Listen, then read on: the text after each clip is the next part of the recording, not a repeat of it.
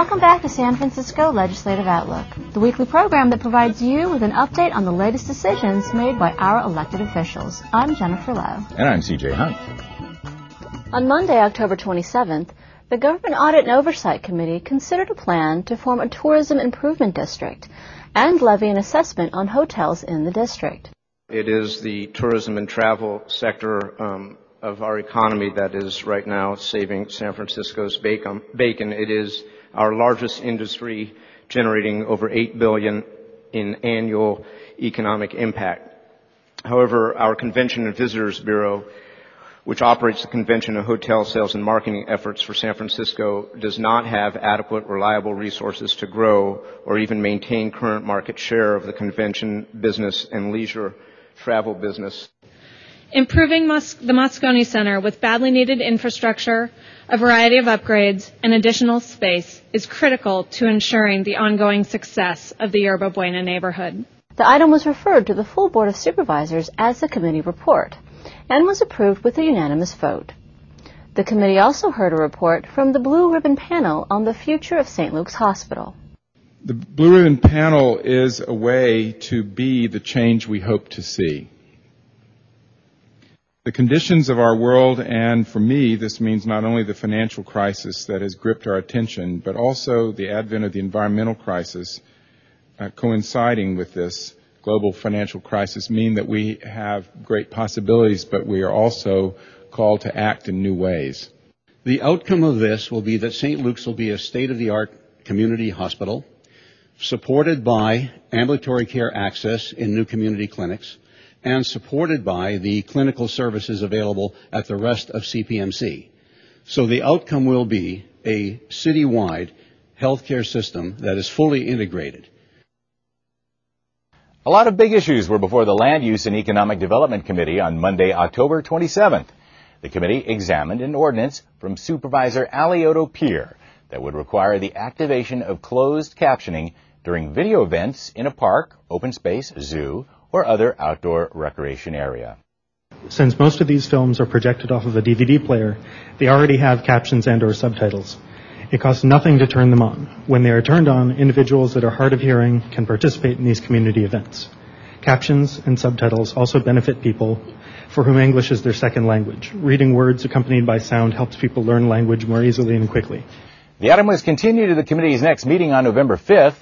They also considered Supervisor McGoldrick's ordinance prohibiting wooden fixed utility ladders on residential buildings. The item was referred to the full Board of Supervisors as a committee report and was approved with a unanimous vote. Another item before the Land Use and Economic Development Committee on Monday was Supervisor Maxwell's ordinance requiring that steam or fossil fuel power plants in mixed use zoning districts obtain conditional use authorization. You need a conditional use for an ATM in most of San Francisco. The notion that you can, as of right, put a power plant in all of the industrial, industrially zoned parts of San Francisco, which are primarily in the southeast part of town, and that this has not existed, uh, is, you know, pretty crazy. The item was referred to the full board meeting on November 4th. Two items from Supervisor Peskin were also considered by the Land Use Committee. One would prohibit formula retail uses in the Chinatown mixed-use districts. I want to quote, I mean, Phil Chen, the Chinese American uh, architectural historian, said that the character of Chinatown is not in its architecture, but the life on the street and the vitality on the sidewalk. And I, I want to add, um, a lot of those vitality on the sidewalk are created by the small mom and pop storefronts lining those blocks. Uh, so I ask you uh, to consider the ban on uh, uh, on chain store in Chinatown. The item was referred to the full board on November 4th. The committee also deliberated on Supervisor Peskin's Slope Protection Act that would create procedures to review and make recommendations on permit applications for property within certain areas of the city and require mandatory denial of permits unless the applicant can document that there is sufficient infrastructure to support the building and that the proposed emergency access routes meet established standards. The item was sent to the full board as a committee report for consideration on October 28th and was passed with a unanimous vote. Also on Monday, a resolution from the mayor authorizing an agreement relating to the retrofit of Potrero Power Plant was considered. This legislation, uh, which came on the heels of a very hastily um, prepared feasibility report, which I think has been um, debunked by uh, the experts we had before this committee last week, was debunked by um, anybody with uh, a high school, can be debunked by anybody with a high school education. Um, that this, that I don't think this resolution that's before us today moves that conversation forward. The item was forwarded to the November 4th full board meeting with a do not pass recommendation. And finally, the Eastern Neighborhoods Area Plan was on the Land Use and Economic Development Committee's agenda on Monday and at another meeting on Wednesday, October 29th. Consideration of the plan was continued to the committee's next meeting on November 5th. On Tuesday, October 28th, the City Operations and Neighborhood Services Committee considered a resolution urging the San Francisco Unified School District to reconsider the current school assignment system for K-12 admissions and place greater emphasis on geographic considerations for school assignments. The resolution was referred to the full Board of Supervisors as a committee report, so it could be considered later that same day. Well, I respect certainly what uh, our colleague Supervisor Chu is trying to do in terms of a policy consideration here, in terms of the practical problems regarding young people, families having to take children from one area to another area.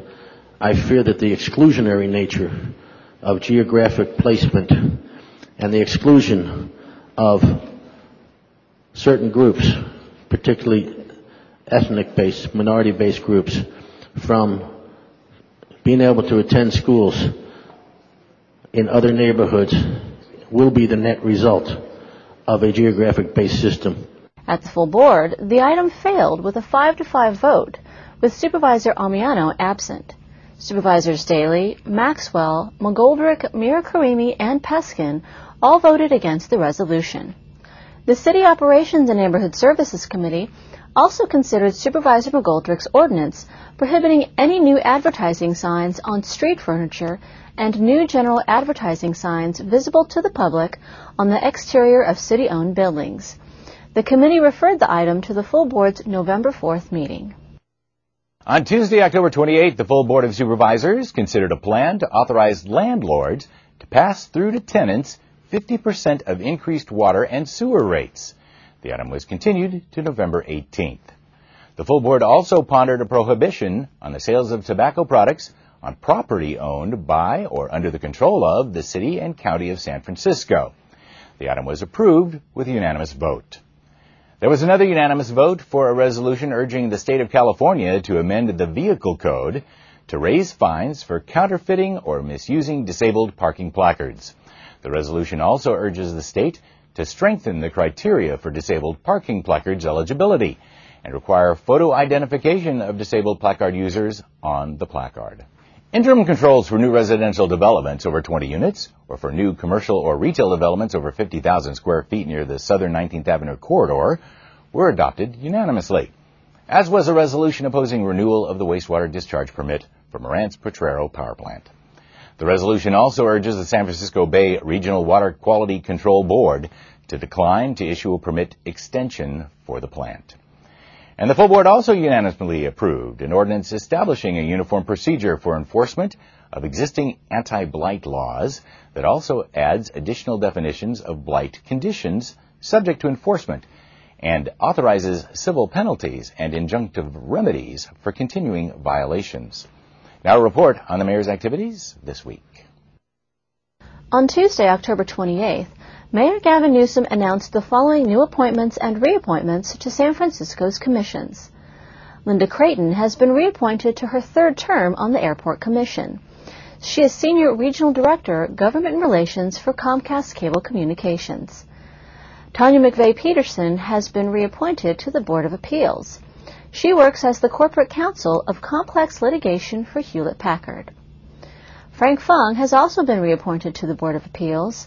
He is the president and founder of ED2, an architectural firm. Matt Tukow has been reappointed to the Environmental Commission.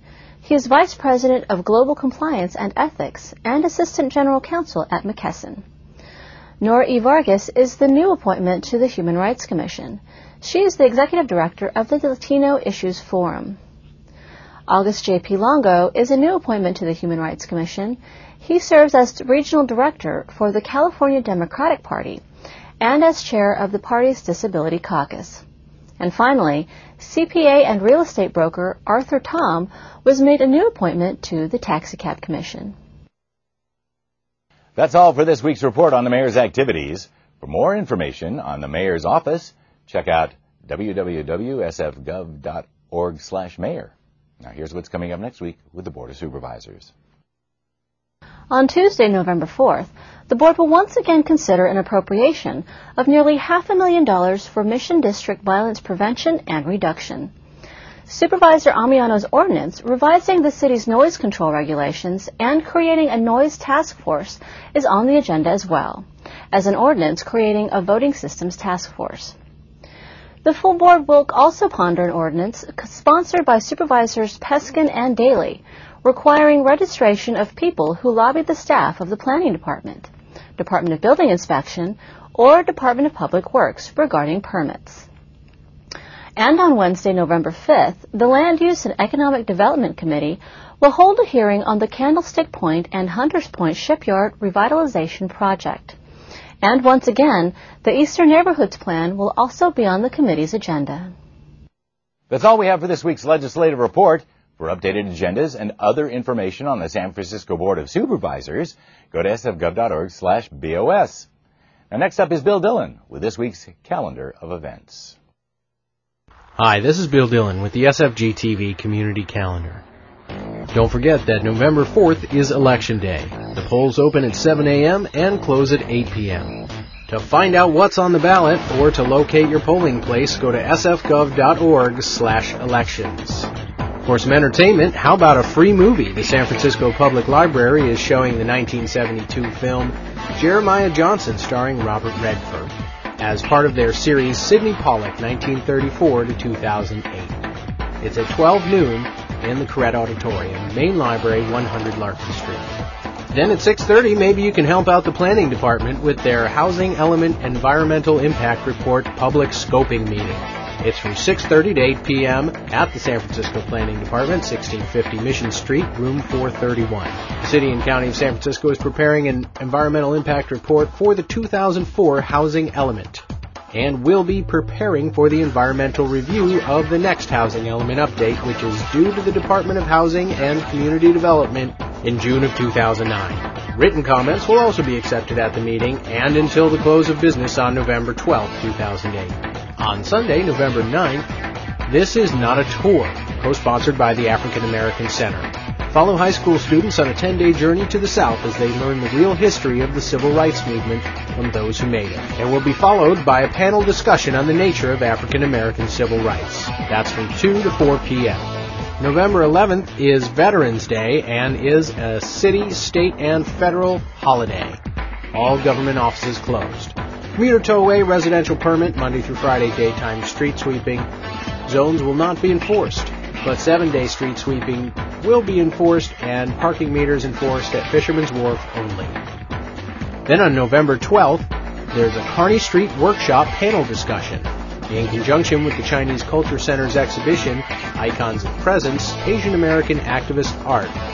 Panel will discuss the similarities and differences between Asian and Pacific Islander artists working in the 1970s and today. Robin Takayama will moderate. It's from 7 to 9 p.m. at the Chinese Culture Center of San Francisco, 750 Kearny Street, 3rd floor. Admission is free. For more information, go to kearnystreet.org. And that's the SFG TV Community Calendar. Thanks, Bill. That's all for this week's show. For SFG TV, I'm Jennifer Lowe. And I'm CJ Hung. Tune in every week for the latest on your local government. And don't forget to voice your opinion and vote next Tuesday, November 4th.